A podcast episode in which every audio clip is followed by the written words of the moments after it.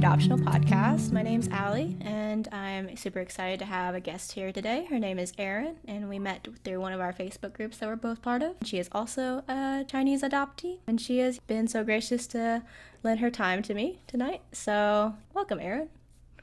All right. Hello. My name is Eryn. I use she, her pronouns. I'm currently a rising sophomore at Bryn Mawr College, a historically women's college near Philadelphia, and I'm also a history of art major. And as you mentioned, I'm a Chinese adoptee, but specifically, I'm from Fengcheng, Jiangxi. So, any listeners out there who are from my home city, welcome. That's really cool. And so, did you decide you wanted to do that major for a while now? Yeah, no, it's definitely something that I came to college. I was like, I want to be a history of art major. But definitely my journey with art, I feel like has definitely evolved with my journey with my adoptee self as well. In college, I've primarily so far been studying Chinese art and like contemporary post colonial art, which I feel like has given me a really rich foundation for the rest of my art history education. Just as the art history, like the field itself, is like inherently very Western Eurocentric. So to have this foundation in Eastern art and, like I mentioned, post colonial art, it's been really wonderful for me to have that perspective. And also, like in studying Chinese art, I've had really brilliant professors teaching me, and they are professors from China, not European scholars. so it, it's been wonderful having that Chinese perspective on Chinese art, which has kind of given me a connection into hmm. my own Chinese culture and identity as well. Cool. Maybe sounds like art is something that you've used to like express yourself over the years and has evolved as your adoptee journey has evolved. Definitely, definitely. Yeah, I consider myself to be an artist of both linguistic and visual natures, which basically is just a fancy way of saying that I write poetry and prose, primarily short prose. And I also dabble a little bit with painting. I've also recently learned how to weld, which has been really cool. And as I mentioned earlier for listeners, I am also a performance artist as well. That's really cool. Welding, that's awesome. That's really awesome. And so, can you tell us a little bit more about how your adoptee journey has affected your own art or vice versa? Yeah, definitely. So, when I was 16, I actually was able to get in contact with my orphanage. And the way it worked in my home city was that most children, or I guess all of the children rather, were placed into foster families. So the orphanage was essentially a waiting place I was there for like two days and then I was placed into a foster family. So they contacted me and they were like, hey, we found your foster family. Would you want to talk to them? Maybe you could come over and visit them. And of course, I wasn't going to say no to that. Right. So, um, yeah. And like I said, it was my 16th birthday was coming around the corner too. So my mom was like, okay, we'll just make that into your 16th birthday gift and we'll go off to China. So I ended up, like I said, I ended up meeting like my foster family that previously I'd only had pictures of them. Like I have like a little like scrapbooks my parents had like sent over a mm. camera, mm-hmm. and they're they're really cute photos. Like me and like particularly it was my foster grandmother who was taking care of me. Like I, it was primarily also just like the women of the family that took mm-hmm. care of mm-hmm. me. I'm sure there were men in the scene, but they weren't in the photos, and I didn't meet them either. So I just have like a very female centered family in my mind, which is really nice. So mm. when I went to China, I feel like I had all these like expectations. Just like I mean, I grew up. I'm sure as many adoptees know like the ex- experience of growing up in a predominantly white town, and obviously being a transracial adoptee too, with white parents and a white family as well. I had kind of expected going to China to be like this wonderful, magical like transition and this instant sense of belonging. Because being a transracial adoptee, you know, you always kind of you always feel like you're out of place and you always want to be I feel like when I was younger I always wanted to be like someone and somewhere else all the time.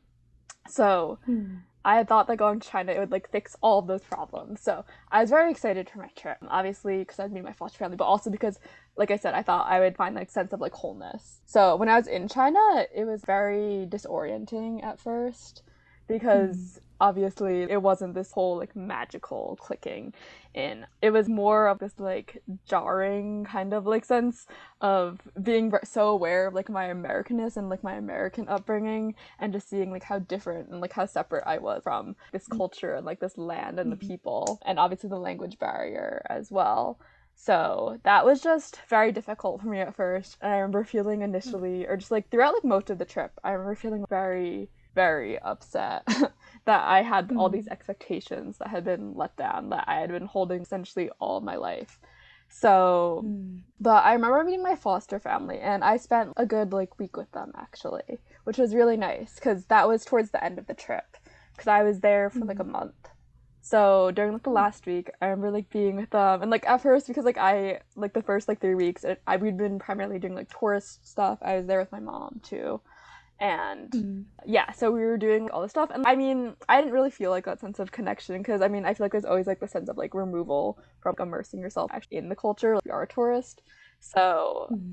the last week i didn't really have any high hopes or anything after feeling like very upset mm-hmm. this is like one detail that i remember very vividly and like i tell all my friends too but I remember being in this airport. Obviously, it was a Chinese airport, and I see like these families having like these happy reunion, and they're like running towards each other and crying tears of joy. And then I start crying, mm-hmm. but not tears of mm-hmm. joy. and I'm listening to mm-hmm. like Mitski's like Nobody, and I'm just yeah, kind of like sobbing because I'm not having this happy family reunion. So. Yeah when I went to go meet my foster family, I, like I said, not high hopes. And when we like did end up actually initially having like that first kind of ice like melting away, because like you know like when you're initially like meeting people and people like who are supposed to be like your family in like that sense, and you haven't seen them for 16 years, there is mm-hmm. obviously going to be like this very awkward like holding period, holding space. So yeah, after that kind of went away I remember just like being with them, walking through the city, and I have like these really great photos too, and they make like a really great companion set. My older photo album of my photos, mm-hmm. and they're just like these lovely memories that I have associated and attached with these. Because after those first few days, it was a really wonderful experience because that's my image of my family in China because I don't know who my birth family is. So my foster family is the substitute for that. And mm-hmm. that was really lovely. That was really wonderful. And I remember coming back and I came back and I was going into my junior year. And in junior year at my high school, that's when you start like the IB program. So I was also, like I mentioned, I'm an artist. So I was like, okay, I'm going to do IB visual arts.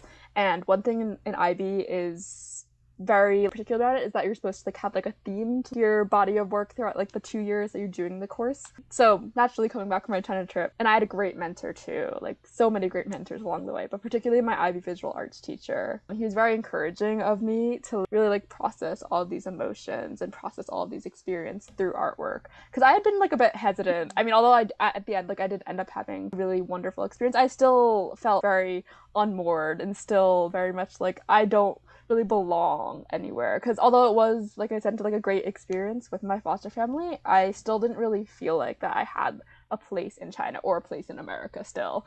So mm-hmm. and i mean after all of, like these years of like just being in like a pwi i was just very reluctant to express any facets of my adoptee like chinese self because i had tried so long to just like assimilate and become like this white version of myself for so long so my mm. teacher convinced me. He was like, "Yeah, no, like I remember he was like, you should really turn this into art. This can be very healing, very like therapeutic for you." And I was like, "Okay, maybe." I was like taking the advice of a white man. but so I did. And mm-hmm. I just remember I had like all like again, all these very complicated emotions just like belonging, non-belonging, and then all like these like sorts of like duality of being like Chinese and American, and then also like incorporating a lot because like also this, this is like through the pandemic too, a lot of the rise and like Asian American hate, and just like also I incorporated my Asian friends and just like my own place and like that sort of those friendships and how those kind of like evolved to become found family for me. So yeah, mm. no, it was a really wonderful experience being able to process that through art. But I don't feel like I would have gained as much from my China experience had I not been able to have the opportunity to be in like this arts program and really develop and cultivate my body of work. So yeah. Yeah, I think you mentioned there was just a lot of complicated emotions during that China trip and after it too. And so I can only imagine what that would be like to just kind of keep it in instead of being able to talk about it. Do you feel like you could have talked about the experience, or did you talk about the experience with family and friends when you came back?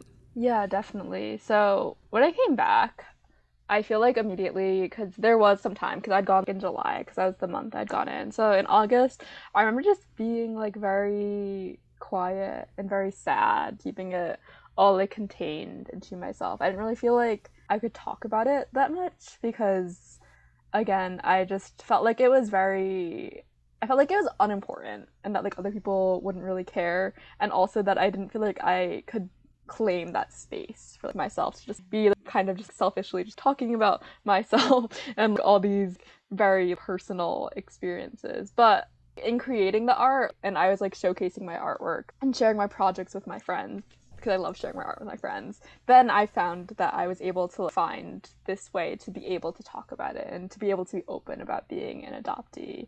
And now in college, like I said, I'm continuing my arts practices. I'm very able to be like, it's one of the first things that people know about me actually, that I am an adoptee because that's something that I really, really want people to know. And it's something that like in reaction to like my 16 years prior to this i feel like in lieu of that silence i now need to be very loud and open about it. So yeah.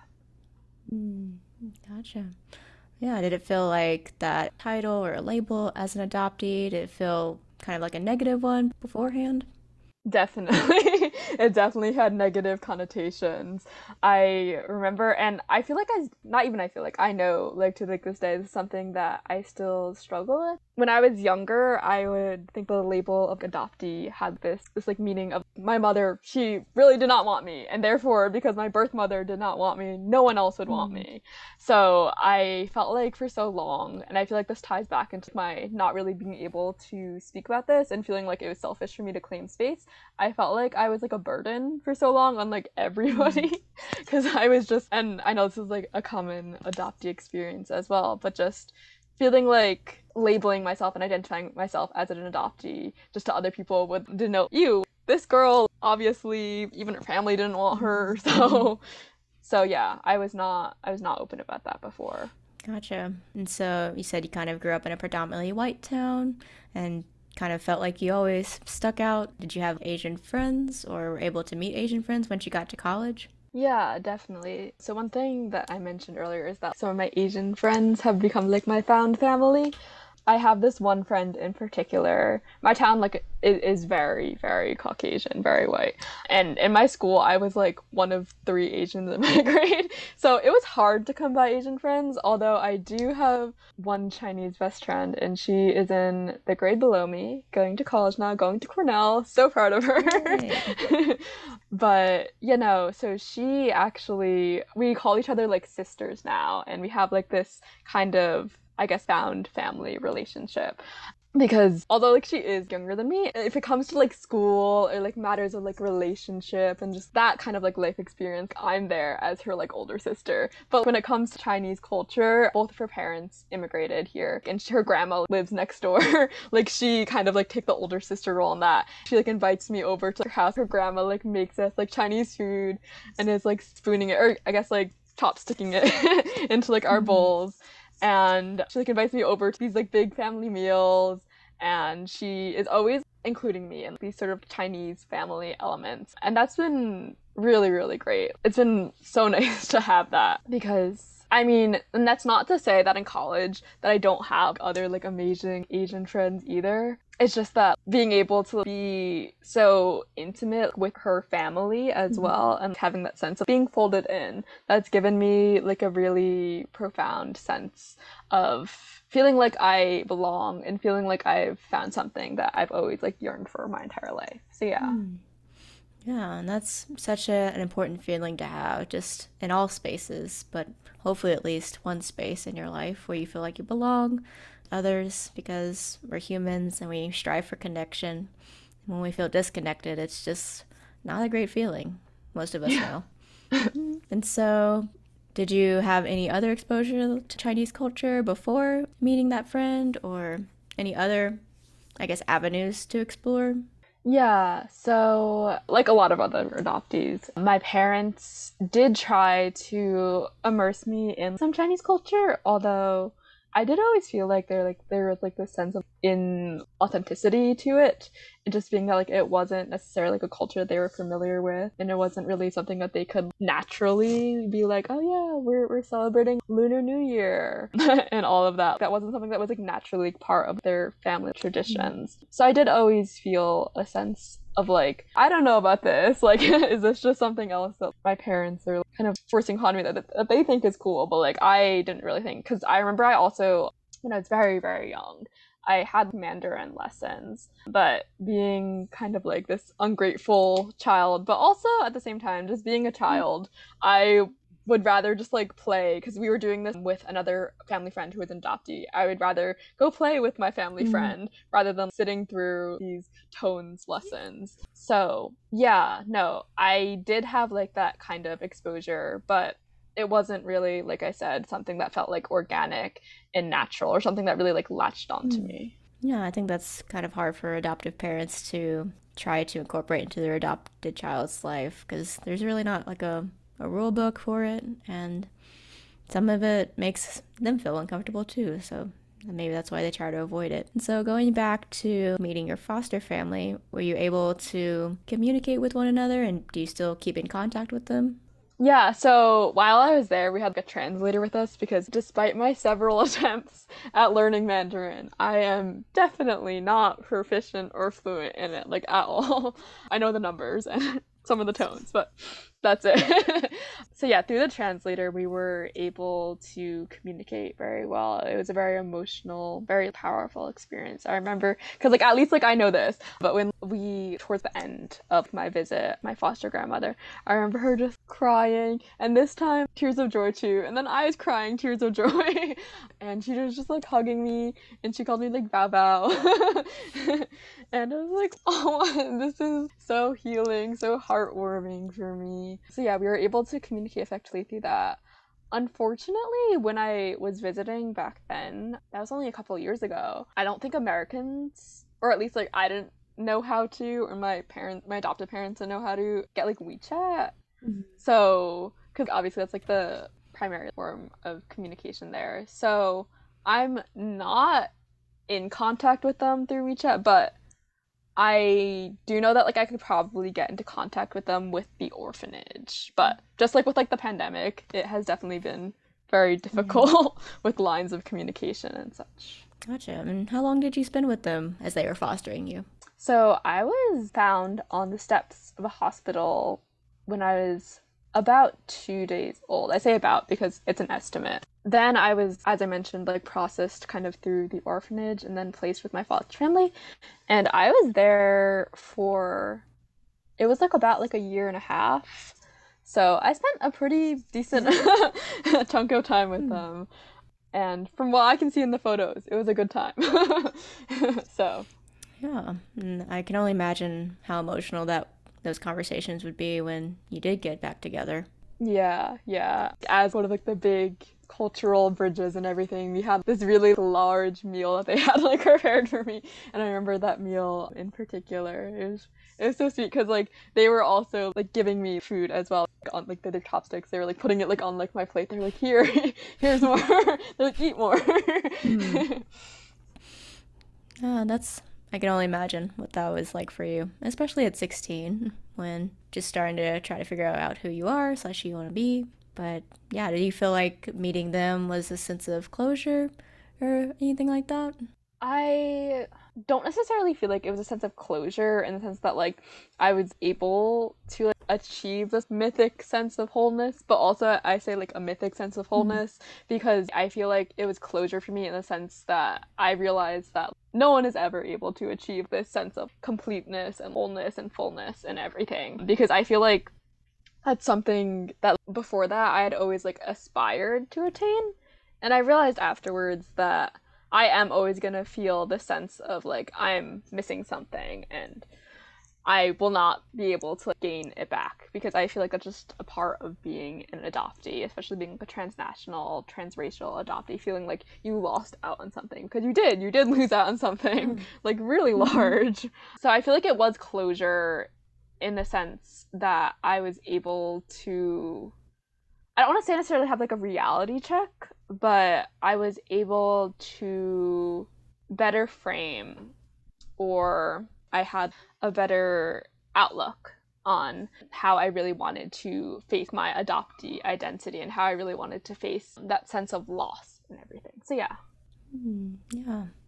I think for a lot of adoptees, like you said, it's we lost out on something and that something was really big in an entire culture that I guess should have been ours, quote unquote, but decided otherwise. And so with that, do you feel like grief was like a big emotion for you or a big feeling that you had to work through?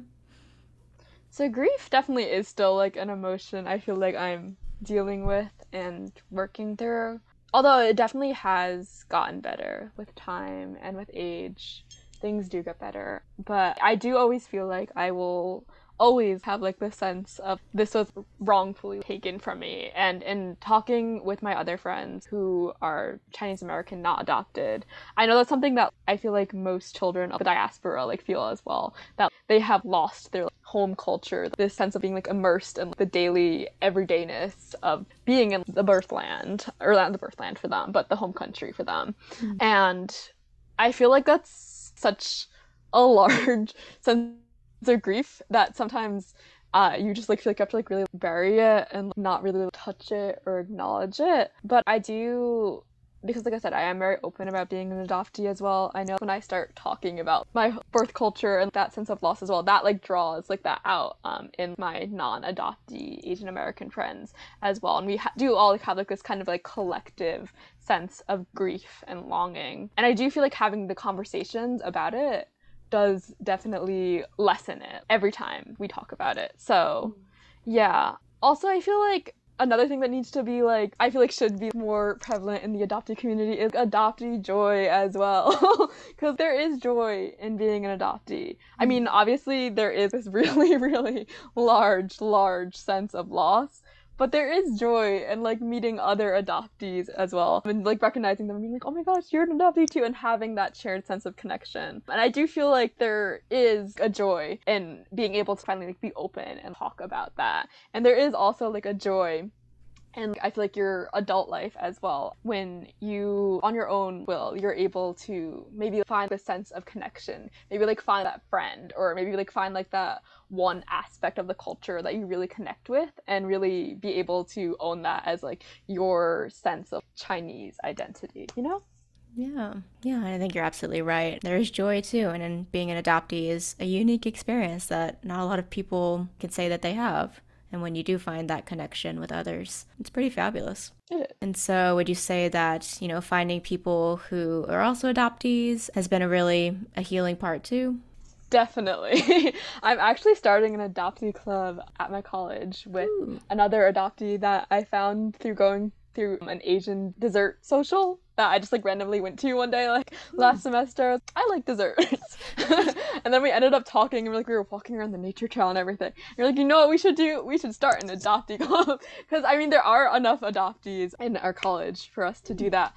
So I have other friends who are adoptees. I was initially taking Mandarin at the mm-hmm. beginning of my first semester. However, I had to drop that because it was making me very it was bringing up a lot of emotions and a lot of stress and then I got sick and then I was like, oh, I can't do this. So I talked to my team and I dropped it. But I mean, just like even being in that class for a while, I remember like I met four other adoptees in my class. So that was really great. And we are still friends.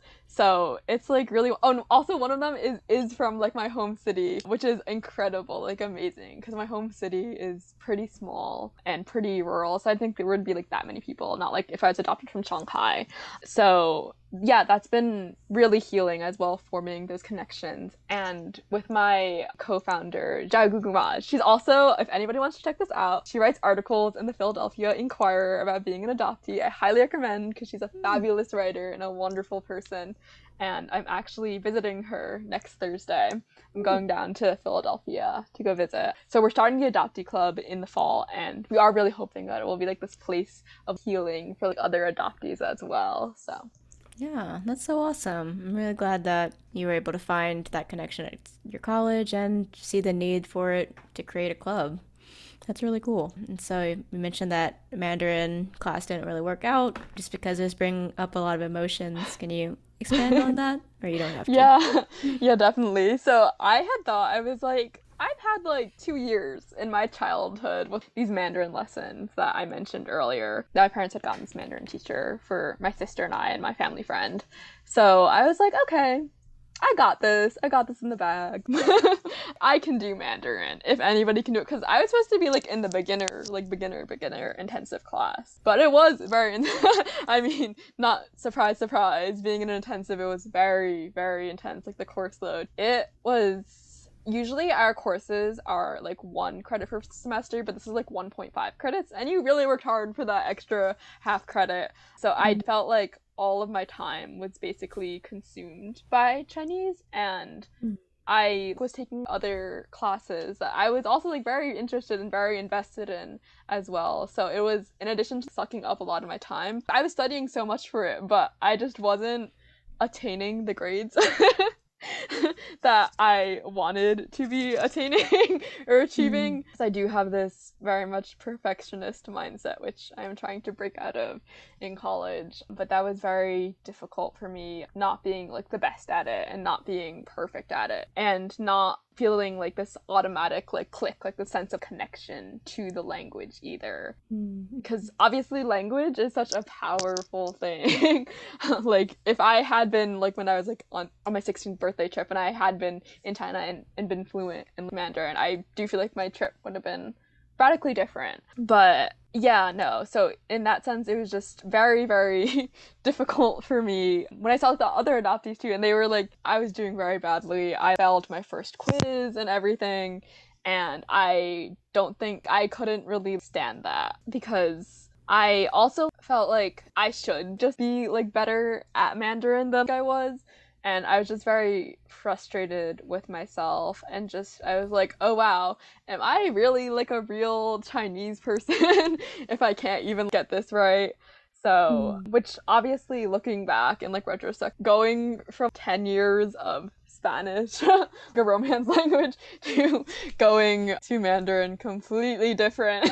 that was mm. not like realistic for me at all to believe that I like I could like attain perfect grades. So, yeah. Gotcha. So it's kind of like you went in with one expectation that it should come naturally to you, but when that didn't happen because Mandarin's hard yeah. for anyone, uh, it felt maybe a little more disappointing just because it felt like you're supposed to know Mandarin to begin with, but didn't happen. Yeah. Yeah. No, it was a big dilemma for me though. I remember asking like every single person that I came across. I was like, "Hi, I'm Eryn, and I'm having this dilemma with my Mandarin class. Do you want to listen to me vent about this?" And I literally there were so many people throughout those like I think it was like the second week of like college that I just introduced myself to them in this like big dilemma because I was like, I feel like I should stay in it, and, like I should like stick it out and everything cuz my birth culture and all of that. But also at the same time, it's ruining ruining my college experience. So yeah, I hmm. I did end up going with the maybe I'll revisit this in the future when it's not for a grade. Hmm, yeah, that's fair. Right, man. College GPA. No. important. right. Trust me, I know. yeah, one bad grade sinks you, but all the rest don't really even it out. It sucks. Yeah.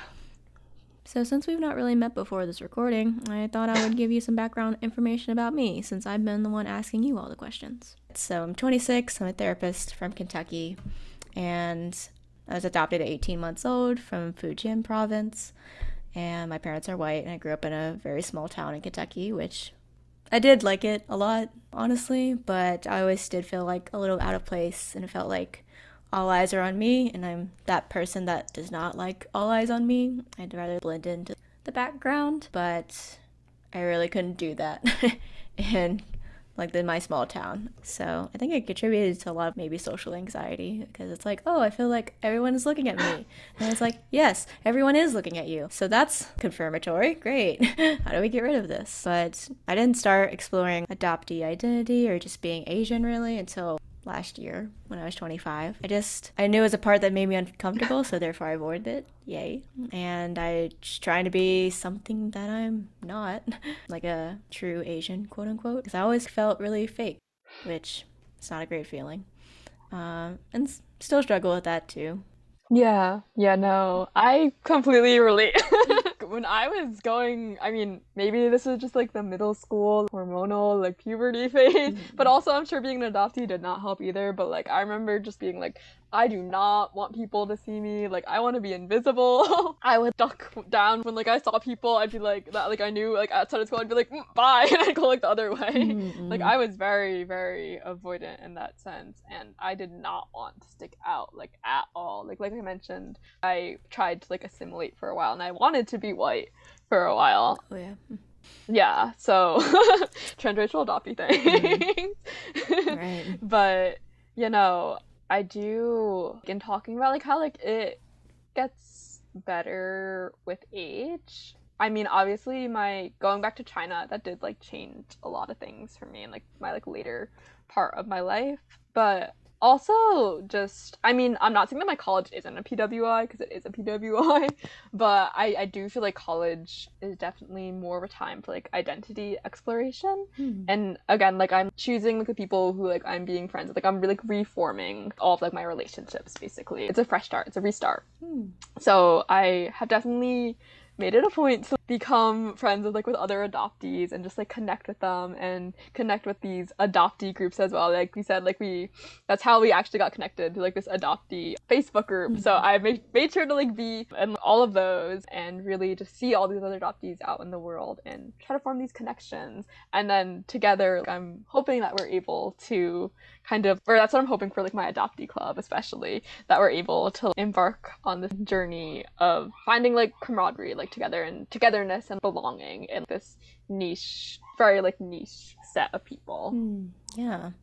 Yeah, I remember up all my friends were white basically and I was also like one of five Asian people in the school and no one else was talking about being Asian or being adoptee and the struggles that come with it. So I was like, I'm not going to volunteer that information because I think I validated myself at the time. Said like, eh, it doesn't really matter.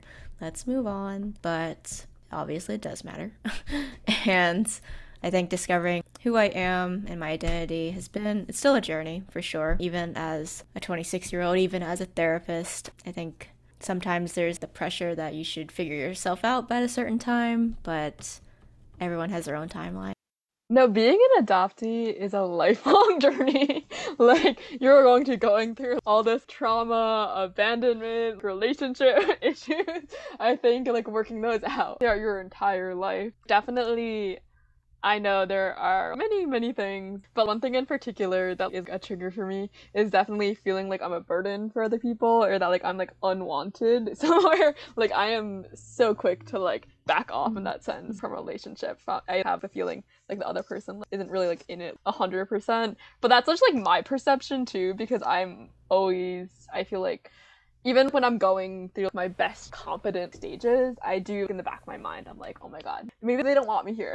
maybe I'm just being too like extra. Maybe I am just uh, going to get like abandoned by them again, mm-hmm. which abandonment issues and all of that sense. And I don't necessarily, because like I used to once be like, oh yeah, I'm gonna have this like, all fixed out when I'm an adult. Like, I mean, I am an adult now. I'm I'm I'm 19, but I mean, not like an adult mm-hmm. adult, you know. Me neither. but back then, I thought I was like, oh yeah, 19 is so uh, old. Like, I'll have all everything figured out. like, I don't have these issues.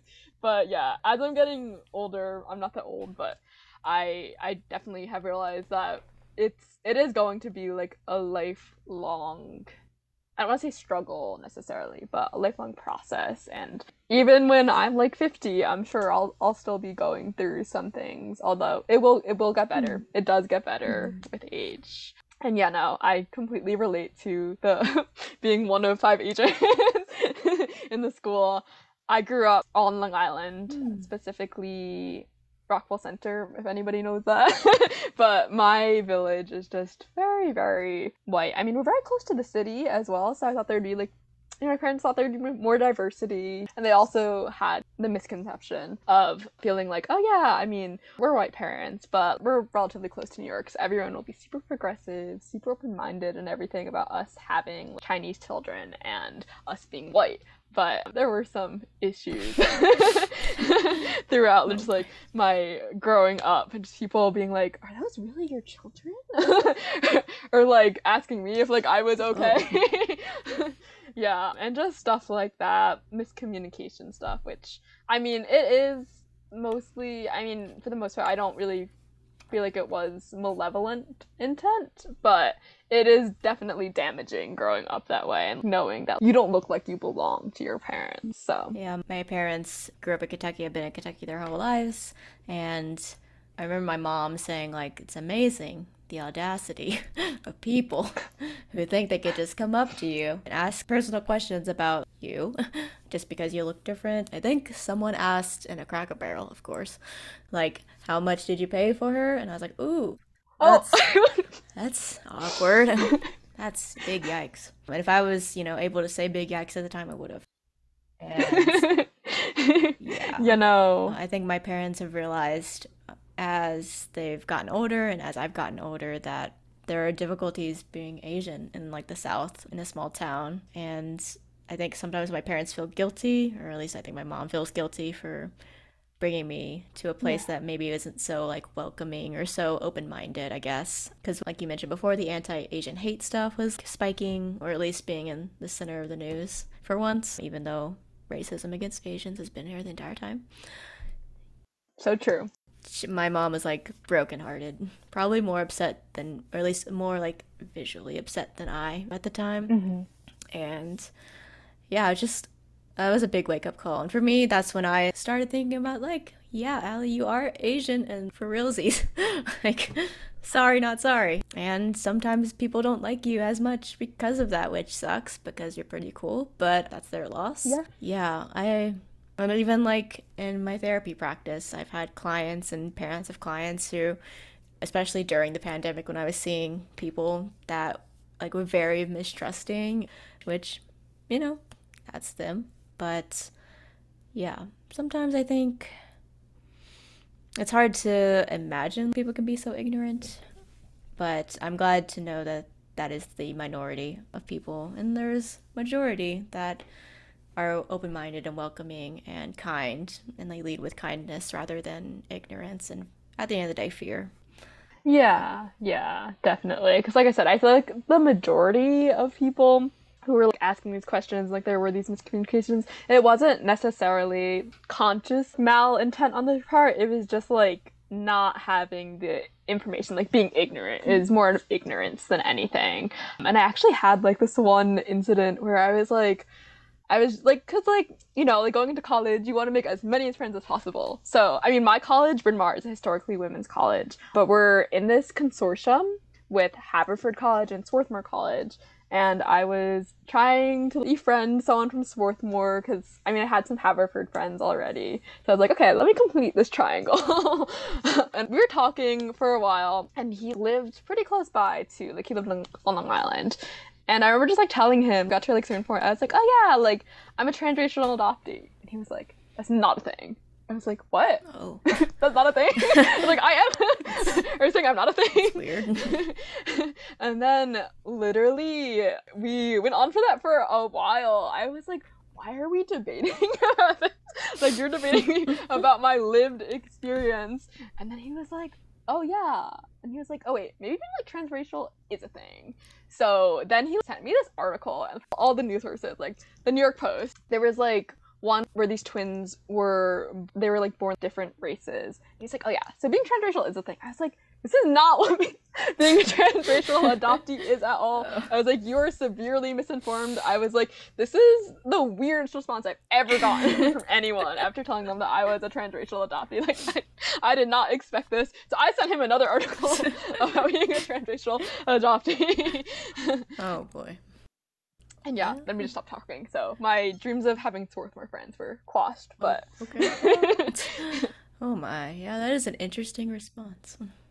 it's a lot of misinformation and i think that's another thing that in the adoptee community or the transracial adoptee community uh, something we should do just reclaiming like the term like transracial because it did originate with transracial adoptees. It definitely has been co-opted by other people like Oli London and it, that's just not where the term is originally from like transracial being a transracial adoptee. So i feel like that that is just one thing that's one of the bones that i pick with a lot of people.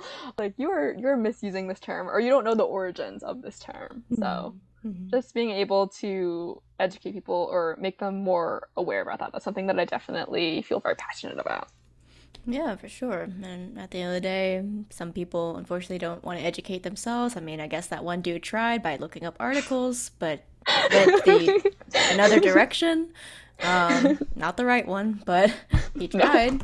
So, yeah, I definitely get that, like being an advocate and being able to educate others. And something that I'm trying to do in like my own practice. I'm going to a conference and I'm talking about COVID 19 impact on Asian American mental health in November because when I went last year, no one talked about it. And I was like, really, guys? Hmm.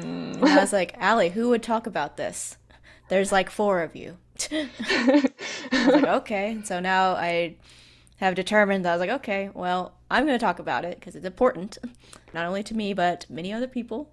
And, you know, I've always felt like since I'm not like a real Asian, like whatever, then I can't like speak for like Asian issues or things like that. But I am a real Asian, and that's part of my lived experience, and no one can take that away from me, not even myself. And, you know, I was tell myself, I was like, you know, you could start it and because someone has to and then you can bring other people to the table to make up for the deficits that you have with this like topic. Because at the end of the day it's just not about me. It's about like a whole group of people the fastest growing minority in this country right now. And mental health matters but that's just me being a therapist. Uh, Yes, go off. yeah. and asian americans are like the least likely to seek out therapy services of like all the races Yeah, yeah, no. And like just like even with me, my experience, my mental health throughout growing up. And I mean obviously like my mom knew that being an adoptee there was going to be like a lot of trauma. But I guess she like didn't realize like you don't really know, I guess, like the full extent of it until you have the living, breathing child in front of you. Hmm. And she's like growing up in this like white environment. But it was just something that I always felt like I couldn't talk about. And there's definitely like this kind of stigma attached to it. Not because I knew that my adoptive mother would like get mad about that. My adoptive parents were not like they didn't feel like betrayed when I decided to go off to China or like when I started being open about being an adoptee or like wanting to learn more about like, my birth culture. Like they were all for that. Like I said, mm. they had always been trying to immerse me in like the culture, although not the most successful attempts, but they were always very supportive of that. It was just that I feel like maybe it was more myself and more of their just not knowing like what like my or what like an adoptee lived experience what like their kind of mental health needs are. Because like, I did feel guilty sometimes just being oh yeah we're just asking. Because I remember like I was like I think I need a therapist. And then I was like how come? I was like adopted trauma. Mm-hmm. But yeah no just just stuff like that growing up. I I definitely feel like it was difficult for me to talk about my mental health and just feeling like I had all of these like problems and I had to like carry them like alone and by myself and all of that because I also had like this like big kind of goal I guess like in like my life relating back to the sense of like achieving this mythic wholeness of just constantly reinventing myself so that I would be like the best version of myself. But like not necessarily like in like that really like cringy way that like you see on like motivational posts. But like hmm. just like best version of myself in the sense that I wouldn't have any of this trauma or baggage or anything. And I would just be like this glowing, beautiful, whole, gorgeous version of myself. But yeah, like I said, again, just knowing that that's not something. I'm wonderful. I am fantastic. I am exuberant the way I am. and just learning to be able to find joy in that and not having to constantly like feel like I have to fix myself. That's not to say that I'm not doing the work on myself either mm-hmm. or but it it is to say that it's not that I feel like there's something inherently like wrong with me now. It's just like, oh yeah, like if I want to kind of get better at like this little thing, like if I want to be someone who like initiate more conversations or like contact with people like that's something that i want to do like break out of my shell if i want to like again like mention to people when i first meet them that i'm an adoptee like i'm gonna do that. So hmm. yeah Yeah, and I think that's a good view to have because you're right. This like mythic wholeness, this shiny, perfect version of ourselves, probably not going to happen. It's not going to happen. no it's not gonna happen for anyone regardless of whether or not they're an adoptee Exactly. 'Cause I would have very straight hair if it. No, I'm kidding. And I guess just the theme of accepting you as you are in this moment can be really powerful. And not a lot of people know how to do that, which, you know, something worth finding out. And even myself, as I don't know if I'm at the point where I can say with great pride and confidence that I am a transracial adoptee, and that's great. But I'm getting closer to that than where I was before. So, you know, we can't look at the end goal and be like, oh, that's so far away, but we look in like the little step in front of us. I'm like, oh, that's doable. So, Exactly, exactly. And that's not to say that I don't still struggle a lot of things about myself and just like a lot of my own insecurities. But I feel like something that I have to keep on like reminding myself is that it's not necessarily about all those traumas and everything. It's not about completely dropping them off of me, if that like makes sense. Or these insecurities it's not really in the moment it's not about completely getting rid of them or purging of them. It's about doing things in spite of them. If you feel like that sense of oh like i don't i don't know if i should like wear this or like i don't know if i should like say this and like speak up or i don't know if i should like go out and like do this opportunity because i i feel insecure or i feel like it's it might be a trigger for some of my trauma. I'm just like no i might just do it anyway and we'll go along with it. We'll see how it goes and i'll learn from it. So it's like doing things in spite of. I feel like that's what I've kind of learned in my own little journey. hmm. yeah, I like that. And at the end of the day, we can't get rid of past trauma. We can't undo a story that, you know, has already been told, essentially. But we can incorporate it into our narrative in an acceptable way that to us, no matter what that is, different for everyone. And be it a chapter in our lives rather than our entire life of just struggle and trauma and things that we got to get over. But yeah, it's never going to completely leave because that's not how it works. But we can get to the point where it's just like part of our story, not like our entire being. Because there's so many other facets of us that are cool and awesome too, that deserve spotlights. You know, we are more than this one narrative of like, we are more than just the trauma or just even the adoptive parents' narrative of just being this perpetual kind of child or just being grateful and all that for coming over to America and having this quote unquote like, like life and being like this lucky child and everything. We are so multifaceted adoptees and there's such a broad range of us and everybody is at a different point in their own journey um, but i think that's like what makes the adoptee community really wonderful Hmm. Yeah, I've talked to several adoptees just over the week with these interviews, and it's very interesting to see who is where on the journey and who is to the level of accepting themselves and all that stuff. And I think I've noticed trend the older you are, the probably the more likely you are to be more cool with yourself than the younger. But that's just my observation out of like six people, but still. No age does definitely help. It definitely does. And yeah i definitely look forward to seeing how my journey goes as i get along because there are definitely still those days and maybe even like periods of time where i feel like i'm completely battered like my confidence is completely in the gutter and everything. And i just again i kind of have this sense of oh no i don't want people to see me. And all of that. I'm actually coming out of one of those kind of lows right now. July has been a pretty good month though so mm. far, and it's for listeners. I don't know when you'll be listening, but it's nearing the end of July right now, and I really feel like July has been like the start of my summer. Even though I got out of school and like, May and everything, I kind of feel mm. like I've been like coming back alive and everything, and it's been really wonderful as well, but going through those lows too. Because my first semester was basically, I mean, that's not to say that there weren't like rough patches and things that I, I had to work through my first semester of college, but I was just like, at the end of it, it was just like wonderful, amazing. I felt like a girl boss. I was glowing and radiant. But then it was kind of, maybe it's like spring sadness, seasonal depression, that kind of time of year. Mm. Like, I don't know, March through May, or like even like March through like June was just like very rough for me. And I felt again like all of this sense of like, oh my gosh, I am a burden and I'm going through like this really bad like mental health period and I can't talk to anybody about it. But as I have begun to talk to more people, about it, talking to my friends about it, talking to you about this, talking to the listeners on the podcast, it definitely does help. So, time does allow things to get better and it allows you like that mm. space to like process and everything. Yeah. And those negative emotions and those lows are still important and they're still valid. Exactly. No matter where you are in life, but all feelings are temporary and eventually it's going to be over and you're going to have a new feeling. Yeah. Which can sometimes be comforting but sometimes I feel like we're afraid of our big negative feelings because they're not that great to experience. And why would you want to experience them? And so we avoid them, but that makes them scarier at the end of the day. And then we avoid them more because they're even more scary. So it's kind of a cycle that feeds into itself, unfortunately. But no feeling is ever going to be bigger than you. It's impossible. Exactly. So exactly. You're going to get through it no matter how big it feels. And you will. Yeah. You will. There's always a light at the end of the tunnel. Mm-hmm. a rainbow after rain.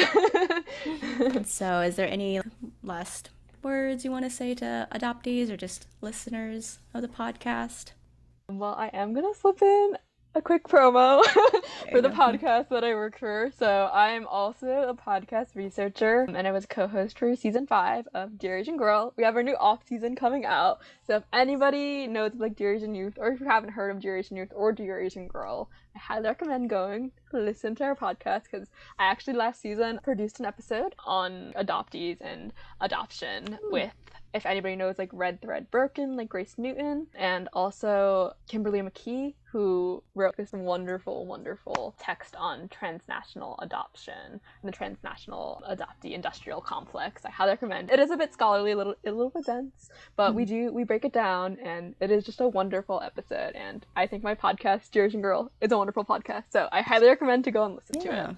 Yeah, I would definitely highly recommend too. I've listened to a couple episodes. I need to keep going. This true crime podcast, they keep getting me every time. So, uh, okay. Well, thank you so much, Eryn, for talking with me. It's been a delight, and it's been wonderful to meet another amazing adoptee. And yeah, I hope that we can keep in touch. You too. All right. Thank you so much. Thanks for joining Eryn and I on this episode. I hope you keep listening, and we'll see you next time.